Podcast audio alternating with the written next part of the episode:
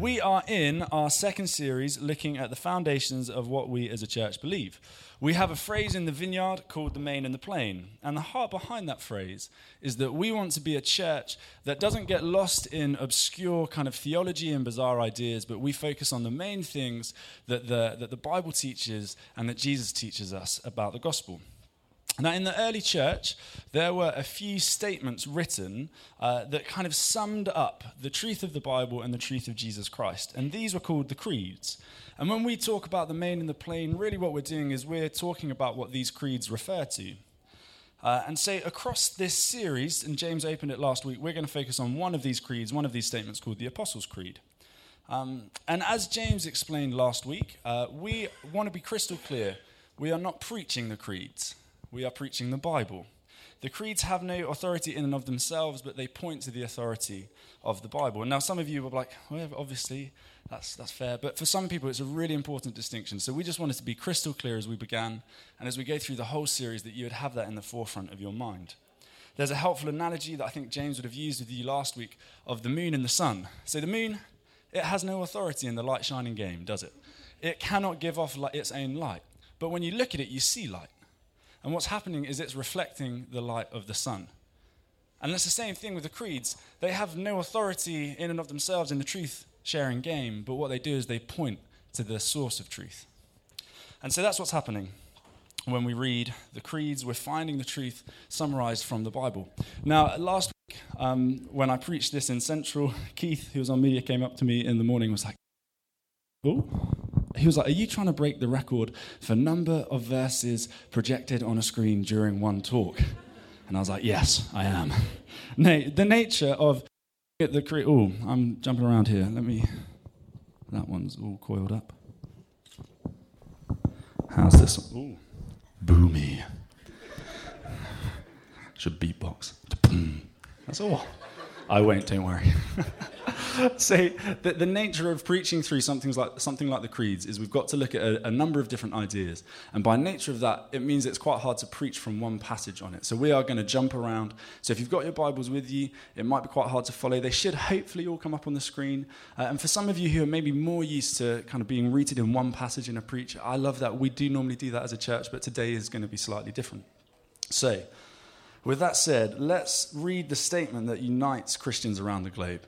This is, as we meet together on a Sunday morning and as people meet across the world, this is the truth that unites so many of us. So I'm going to read it. It says this I believe in God the Father Almighty, creator of heaven and earth. I believe in Jesus Christ, his only Son, our Lord, who was conceived by the Holy Spirit, born of the Virgin Mary, suffered under Pontius Pilate, was crucified, died, and was buried. He descended to the dead. On the third day, he rose again. He ascended into heaven.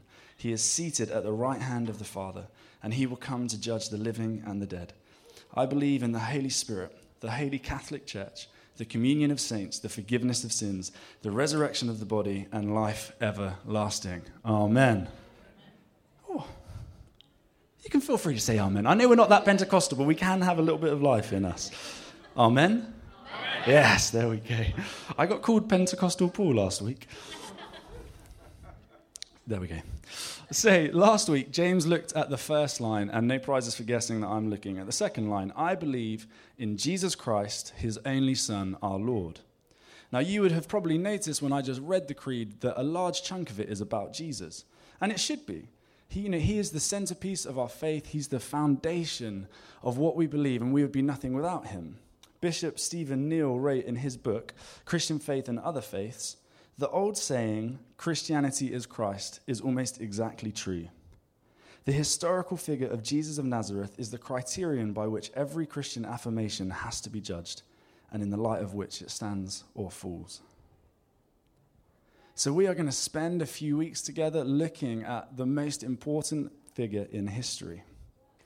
We'll go through the next few lines of the creed about Jesus, and our prayer is that as we do this, that it's not so much about learning all of the right things about Jesus, though that is important. It is much more about reigniting love and awe of Jesus. That we would become more captivated by him, that we would become more compelled by his love.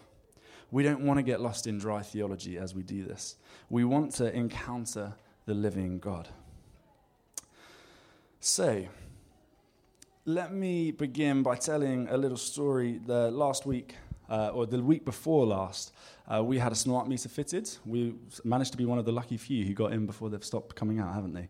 Uh, I ended up chatting to this BT engineer guy, and really, really nice guy. We were talking about faith, talking about Jesus, uh, and um, as we were chatting, I was washing up, and he was kind of in the hallway, sort of, you know, with the stuff that he does. Uh, and I did that thing, you know, when you're washing up and you're talking to someone, he is not kind of in the bowl as they would be. And I was washing up a sharp knife, and I did that thing where I just ran my thumb along the blade of the knife. And so I, you know, it's, it's kind of watery, it's foamy, and I'm like oozing blood at this point. Like it's, it is going everywhere. And he's sort of chatting, and I'm like, well, we're having a great chat about Jesus. How do I, what do I do? And I'm like, I'm like, so I'm kind of dripping blood everywhere, trying to keep this conversation going. And he's looking up, and he's not noticing. And so I'm like, okay. And I'm looking around. I'm married to a doctor. We don't have a plaster in the house. so, so I eventually find some like this kind of random bandage thing that we have, and I wrap it around, wrap it around, wrap it around, and we have this great chat about Jesus with this guy. Um, and what was interesting is that he was like, you know what, I'm, I think there probably is a God. And we were chatting about that. And he was like, but for me, there is just no way Jesus could be God. And he had a number of different reasons why, and we went through lots of different questions. And he's actually interested in coming to one of the Alpha courses, which would be really cool and be a great space for him. But it was just this interesting thing that he was like, I do think there could be something, but for me, there is just no way that Jesus could be God. So let me begin by asking you guys what do you think about Jesus Christ? Was he a great moral teacher? Was he maybe actually, in your mind, an egotistical preacher who just wanted a big following? Maybe he was deluded in your mind. Or maybe he was God. Maybe he was who he says he is. You know what? There will be a range of opinions in the room. And as Ellie said during notices, wherever you are at on this journey of exploring who Jesus is, you are so, so welcome here. But we want to unpack what we believe about Jesus today and help us in that journey. So when we declare this line of the Creed, I believe in Jesus Christ, his only Son, our Lord, what are we actually saying? Well, we're going to go through um, little uh, bit by bit of this line, and naturally, um, there is a limit on how much detail we can go into. Uh, so I just want to throw out three helpful resources for you today. If you're here and you think this is something that I would like to kind of wrestle with a bit more, find out a bit more, the first, uh, there are three books. The first book is Mere Christianity by C.S. Lewis. The second book is The Case for Christ by Lee Strobel. And the third book is The Reason for God by Tim Keller. So, Mere Christianity, The Case for Christ, and The Reason for God. Those are some good books that just begin to unpack some of the theology and some of the arguments that, um, that you might find helpful. So, let's get into the creed. The first thing that we're saying when we say this line, I believe in Jesus Christ, it's quite simple, but we're saying that he existed. That he was a person and that what we believe about Jesus was firmly re- is firmly rooted in history. That the things we read in the New Testament actually happened. Now, it's virtually impossible to be a responsible historian these days and to question whether Jesus existed or not. So, this first part of what we're saying in the Creed is quite easy for both us and for people who don't believe that Jesus was God to say there's wide ranging evidence that um, there actually was a person called Jesus of Nazareth who lived in the first century AD that went around claiming to do the things he did and developing a following. Evidence from non Christian sources like Josephus, the first century Jewish Pharisee, and Tacitus, the famous Roman historian, as Wikipedia describes him. And you're, and you're like, yeah, yeah, I know that guy. But, the, but these, these non Christian sources help us validate what the Bible is saying. So that's the starting point. We're saying that we do believe Jesus existed. Quite simple, great, wonderful. The next thing that we're saying is a little bit more subtle because we're not simply saying that he existed, we're saying that he saves. And here's why. We learn at the beginning of Matthew's gospel what Jesus' name means. And if you're new to the Bible, as Ellie said in the notices, the gospels are some of these, these stories um, of Jesus' life, his ministry, his death, his resurrection that you find at the start of the New Testament. And we find this right at the start of Matthew chapter 1, verse 20 to 21. Uh, an angel appears uh, to Joseph, Jesus' adopted dad, in a dream. And he says this Joseph, son of David, do not be afraid to take Mary home as your wife, because what is conceived in her is from the Holy Spirit. And here's the key she will give birth to a son, and you are to give him the name Jesus, because he will save his people from their sins. What Jesus will do is summed up in his name save people from their sins. The name Jesus literally means uh, Yahweh saves. Now, Yahweh is the Hebrew name for God. And just to throw out another book, because I want to get off scot free and get you to do all the work, uh, there's a book by John Mark Comer called God Has a Name, which is just this wonderful look at the name of Yahweh and why it is important. Uh, so, really recommend that if to you as well. Now, when you're thinking about naming a child, uh, some, many of you will be parents in the room, but most of us, if we're not parents, have thought about one day what we're going to call our kids. I imagine the room will be split. Some of us will go, we just want a name that sounds nice and don't care what it means. And the others of us will go, no, we really want to, really want the name of our child to carry sort of like an important meaning, something that we would like to be said about them. You know what, wherever we're at, back in the day, a name's meaning did carry great significance. As you said someone's name, you are declaring the meaning of that name over them. You are speaking that truth out loud.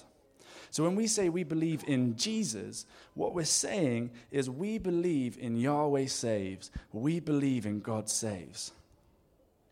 And as that verse in Matthew has just said, he saves us from our sins.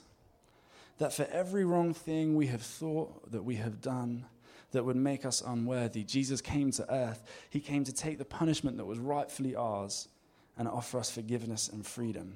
And that that offer is one of complete grace. That through no work of my own, no good thing that I have done, no amount of feeling holy that I do, even no amount of like keeping myself pure, that does nothing to earn this gift of grace that's given to me. Ephesians 2, verse 8 to 9 says this Ephesians is a letter written by the Apostle Paul to the church in Ephesus.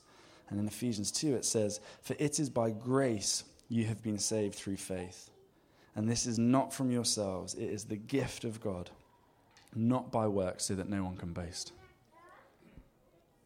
And maybe you're here today, and as we're unpacking this, maybe what's going to happen is you're going to realize that actually you have been boasting in something other than the saving work of Jesus. Now, the reality is, those of us who do know Jesus, we're not going to be kind of like, oh, yeah, no, it's about my works, because we know the good Christian answer. It's like, no, of course it's by grace, of course it is. But when we look back at the last few months, maybe even few years of our lives, what we begin to see is that actually, though we, though we say we believe that, the way that we act, or the things that we come back and the things that we do, reveal to us that maybe in our hearts, we believe the good works we have been doing in some way do earn us this gift of salvation, or in some way make us holier than other people and more deserving than them. And maybe today is just a moment to come back and be like, Jesus, you know what? I have been boasting in something else, and I want to come back and remember again that it's only boasting in what you have done. So, I believe in Jesus Christ, his only Son, our Lord. So I believe, so we're believing he exist, existed in Jesus, in God saves, in Jesus Christ. Now, throughout the Bible, there is this uh, sort of idea uh, and theme that runs throughout of God's people searching for a deliverer, for a king who will lead them out of uh, slavery and bondage and defeat the powers that oppress them. Now, this king would be called the Messiah, and Christ is just the Greek word for Messiah. So Christ is actually a title. And when we're saying Jesus Christ, we're not saying his last name, we're saying this title about him. See, the Bible teaches that as a result of our sin, we human beings face forces that are too strong for us, powers that overwhelm us. Maybe it's the power of addiction, maybe to substances, to behaviors, even to people. Maybe it's the power of shame or self condemnation or anxiety, which is so prevalent in our society right now. There's also the reality that it's the, the power of a spiritual enemy called Satan who inspires the evil that we see in our culture. There are powerful forces at work. But throughout the Bible, there is a hope that one day God would send a perfect king that would bring us out of those powers. And who is this long awaited king, the deliverer? Obviously, we can all guess it is Jesus in Romans 1, there's this wonderful summary where Paul just goes through who is this person that the Old Testament scriptures pointed to? Who is it? Who is it? Who is it? And then in verse 4 of Romans chapter 1, he says, Jesus Christ our Lord. I believe in Jesus Christ. We are saying that we believe Jesus is this king. We are saying he is the king who has the power to bring us freedom. And as I said that list a moment ago, maybe there was something that resonated with you of like, actually, that is the power that I feel oppressed by. Or maybe I didn't list it, but you, you just know in your mind, you're like, yes, this is the thing I struggle with. I can't break free of this. I can't break free of this. And maybe this morning is a morning where Jesus Christ, the King, the one who has the power to break those powers, is here and he can set you free. And it's a moment where we just have to come and go, you know what, Jesus, I need to let you into this part of my life. I don't want to hold it back from you anymore. Would you come and would you bring me freedom? the next part of the line. I believe, we are rattling through this. Thank you for staying with me. I believe in Jesus Christ, his only Son. God is a relational God. And it is the mystery and it's the beauty of Christianity that we believe in a Trinitarian God. And what does that mean? That God the Father, God the Son, and God the Holy Spirit are separate, but they are also one. Three in one, one in three. And praise the Lord that we don't have time to dive into the complexity of the Trinity. praise the Lord that Ian Douglas and Sophie Douglas are not here for me to say email them all of your questions. but really, you know, if, if you are interested and maybe a bit confused about how on earth God could be three in one and one in three. Uh, the book I recommended, Mere Christianity by C.S. Lewis, has a really um, helpful chapter called The Three Personal God that you might find um, helpful. So maybe that's a starting point, but do email Ian and save your questions. They would love to read them. we believe that Jesus is the Son of God. He is one part of the Trinity and he is fully God. And through belief in his name, we are given the full rights of sonship in the family of God back, or sorry, in, so back into one of the Gospels, in the uh, Gospel of John. Uh, so, John chapter 1, verse 12, it says this Yet to all who did receive him, Jesus, to those who believed in his name, he gave the right to become children of God. And then Romans 8, which is a letter, another letter by the Apostle Paul to the church in Rome, it goes and unpacks this idea a bit further in Romans 8, verse 17. It says, Now if we are children, then we are heirs heirs of God and co heirs with Christ, if indeed we share in his sufferings, in order that we also may share in his glory. Remember that BT engineer? This was the stumbling block for him. He just he was like, I just can't believe that Jesus is God. And he had lots of different things, but for him, one of them was, well, even if even if Jesus did come to earth, he was like, immediately that would make him not God. And you know, and I can understand, I can appreciate where he was coming from because it is an astonishing claim that Jesus is God. God incarnate. But that is the claim. John 1, a few verses later, says this No one, in verse 18, no one has ever seen God but the one and only Son, who is himself God and is in closest relationship with the Father. This is the core of our belief that Jesus was God. And what I love is that the, the final phrase in this line of the creed hammers this belief home even more. I believe in Jesus Christ, his only Son, our Lord. Now, throughout the Old Testament, God is referred to as Lord. You, if you've read your Old Testament, you'll often see it in capitals. Um, and the thing is, this is actually the same term that is applied to Jesus in the New Testament Lord, Lord, Lord. Now, this BT engineer, he said this to me, and lots of people have said it to me, and you might even be feeling this yourself, or have had friends that have said this to you. They're like, yeah, but you say Jesus is God, but he was, he was never very specific. He was always vague. He never said it. And you know, I can appreciate when we read scripture, sometimes it can seem a bit confusing and a bit vague, but I just want to unpack a few examples where Jesus was not vague. And that we, we would maybe miss it without understanding all of the context, but he was not vague. He was very, very clear. So in John chapter 8, verse 58. This is Jesus talking to some Jewish Pharisees, and he is using another Old Testament name for God. And he says this Very truly, I tell you, Jesus answered, before Abraham was born. Now, Abraham was the father of the Jewish faith. Kind of, we're talking about 1500 plus years before Jesus walked the earth. So these guys are like, okay, before Abraham, Jesus says this before Abraham was born, I am. And that, well, that, that, phrase, I am, was an Old Testament name for God. God, say, God say, I am. And so he's saying to these Jews, before Abraham existed, I'm God. I was there and I am. That is an audacious statement to make. At this, they picked up stones to stone him. Of course they did, because for them, this was the most arrogant and rude statement that you could make. It was blasphemy. Another example in another gospel, Mark chapter 2. In a culture where only God could forgive sins, so he's there. He's, J- Jesus is surrounded by people who are very adamant only God has the authority and the power to forgive sins. To a paralyzed man in Mark chapter 2, verse 5, Jesus says, Son, your sins are forgiven. He is making a really clear statement here I have the power because I'm God. And then back into the Gospel of John, chapter 10, verse 30, Jesus claims to be one with the Father. So, uh, chapter sorry, chapter 10, verse 30. I and the Father are one. And again, his Jewish opponents picked up stones to stone him. How they so often responded. Because we can sometimes read it and we can miss some of the context, but for them, Jesus was being clear. He was saying, He is God. In Matthew 16, after finding out what other people think, Jesus asks his disciple Peter, That's all great. But who do you say I am? So let's go back to that question. Who do you say Jesus is? What do you think about him? Is he God?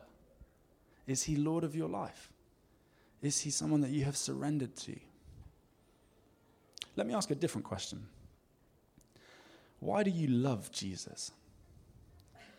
Or to put a different angle, what about Jesus do you love right now?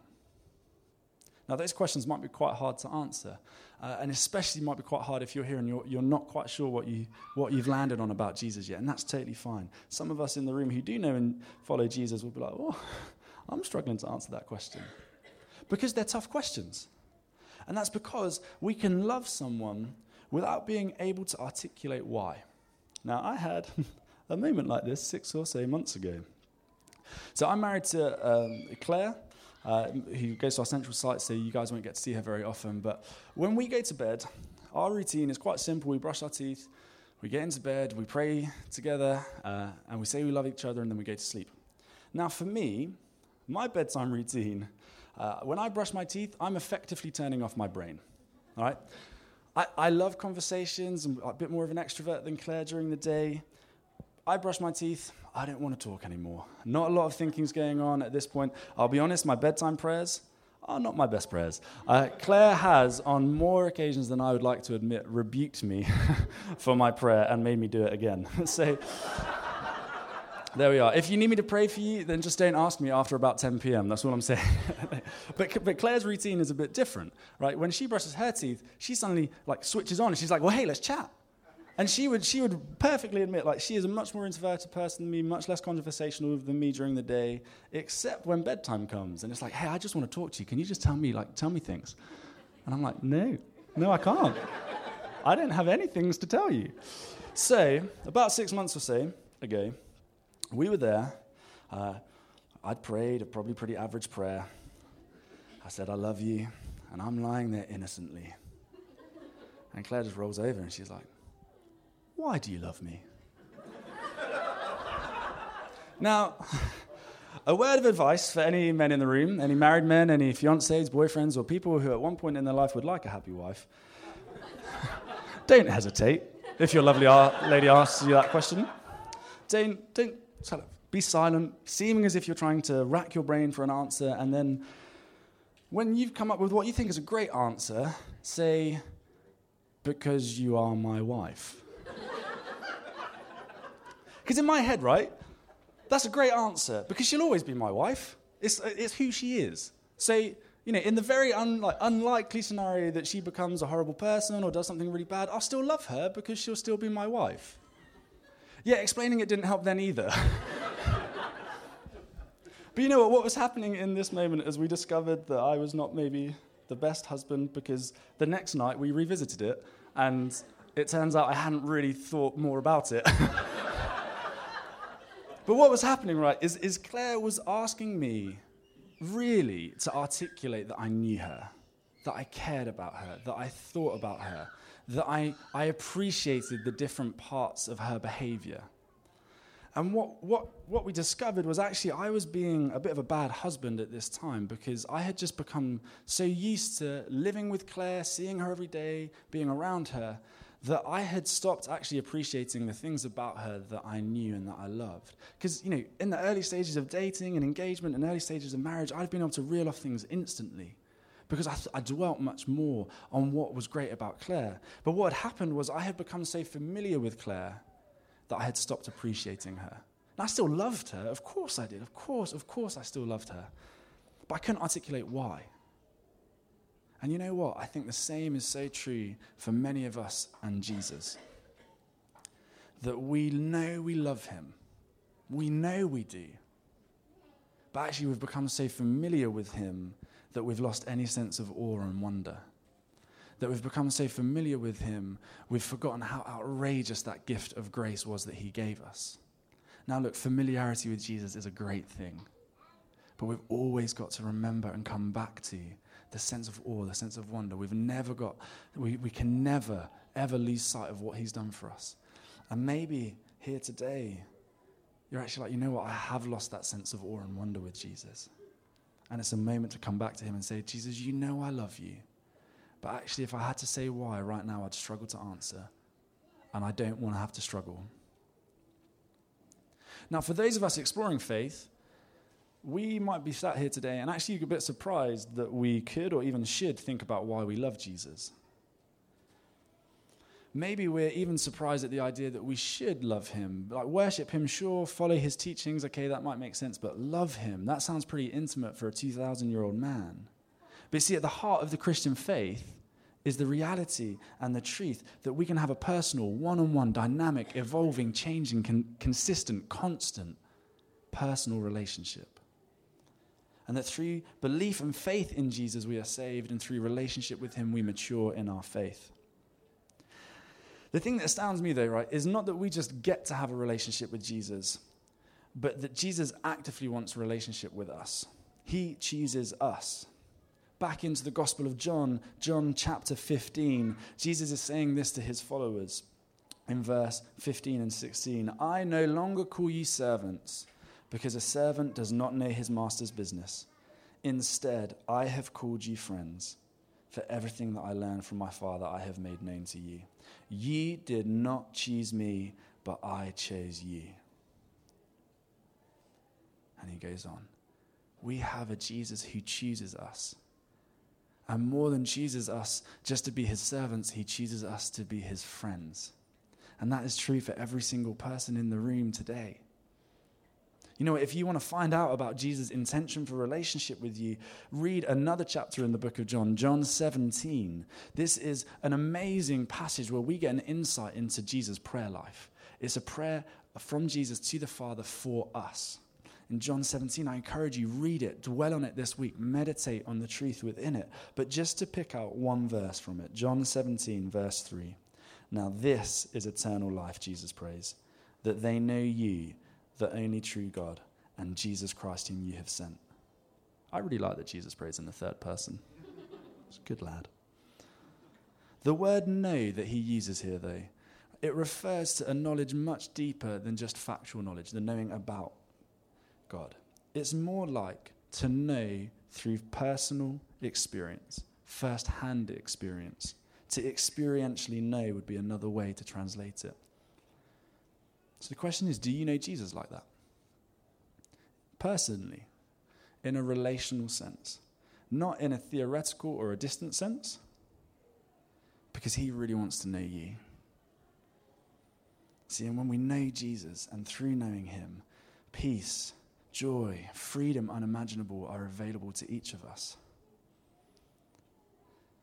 And if you're here and you follow Jesus for a while, the question is are you connected in that relationship? Or does Jesus feel more like a distant figure to you? That you're like, you know what, I do love Jesus and I follow him and, you know, I'm, I'm, I, am i am just, I'm amazed by who he is. But actually, right now, if I'm honest, he does not feel like a friend to me. He does not feel like someone that I personally know, that I could communicate with, that I could almost sit with in his presence and hear from him. He, he just feels like someone who I like, you know, I like what he says, but I don't feel connected with him in any way. And maybe today, though he has become familiar to the point of being unknown to you, he can reveal himself again to you afresh, and you can come back and say, Jesus, I want to reignite this relationship with you. Because today is not about going through facts and information so that we intellectually know enough about Jesus. Though that's great and that's important, I'm all for that. It is about reigniting love for Jesus. Because Jesus is the King who offers friendship. He's the Savior who is humble, the deity who serves. He is worthy of our attention and our affection. See, the hope and the peace that He offers, they're real, tangible things. And you know what? Just to sort of give you an example in my life of why I think this is so important, uh, I have needed over the last month or so the hope and the peace that Jesus offers to be real, it not to be theoretical. Um, my family has had a bit of a battering over August. You know, it's kind of too soon really to be appropriate to go pu- like kind of speak publicly about the ins and outs of it. But it's fair to say the Cruchley clan has just been battered from all sides. It's just been bad news, bad news, ill health, bad news, bad news. And, and really, over the course of this time, what I did not need was to know the right stuff about Jesus. Like, that's helpful, that's good. What I needed was to know Jesus, was to be able to sit in his presence. Look, honestly, throughout August, m- mostly what I've been able to do is really nothing much. I've just been able to put a worship song on and sit in the presence of God and go, God, I, I don't know what to say, but thank you that you're here. And what I've encountered in that time is, is this peace that passes all understanding. That I shouldn't feel peace and I shouldn't even feel joy in this season, but actually the Lord in His kindness brings it because they're real tangible things. And that is why I care about this so much because it's life changing. You know, we're not just here saying, oh, yeah, like Jesus is, is true and that's great, but it doesn't affect your life. When we know this, it changes everything. It changes how we handle grief, how we handle bad news, how we handle sickness, how we ha- family devastation, all of that stuff. It's, it's how we get through that. I do not know how anyone gets through stuff without Jesus. Like, I just don't. But the reality is, we don't have to. And for those of us in the room, is we get to have this close connection with Jesus where we can sit in his presence and we can experience his kindness and his peace can come. So, who do you say Jesus is? Who do you want him to be? Because I sure know I'd rather him be a personal God, a king who loves me, who offers friendship that I can connect with, than a distant figure that I know enough things about. Who do you want him to be? Who do you say he is? How are you going to respond to him? Because if he is God, if this line in the creed that we're saying is true, we believe in Jesus Christ, that he saves us from our sins, that we can be free from an unmerited gift of grace, that he is God the Son, that he is Lord, that he is God. It changes everything. And so the question is, what are we going to do about it? To come back to that, why do we love Jesus? Why do you love him? What do you think about him?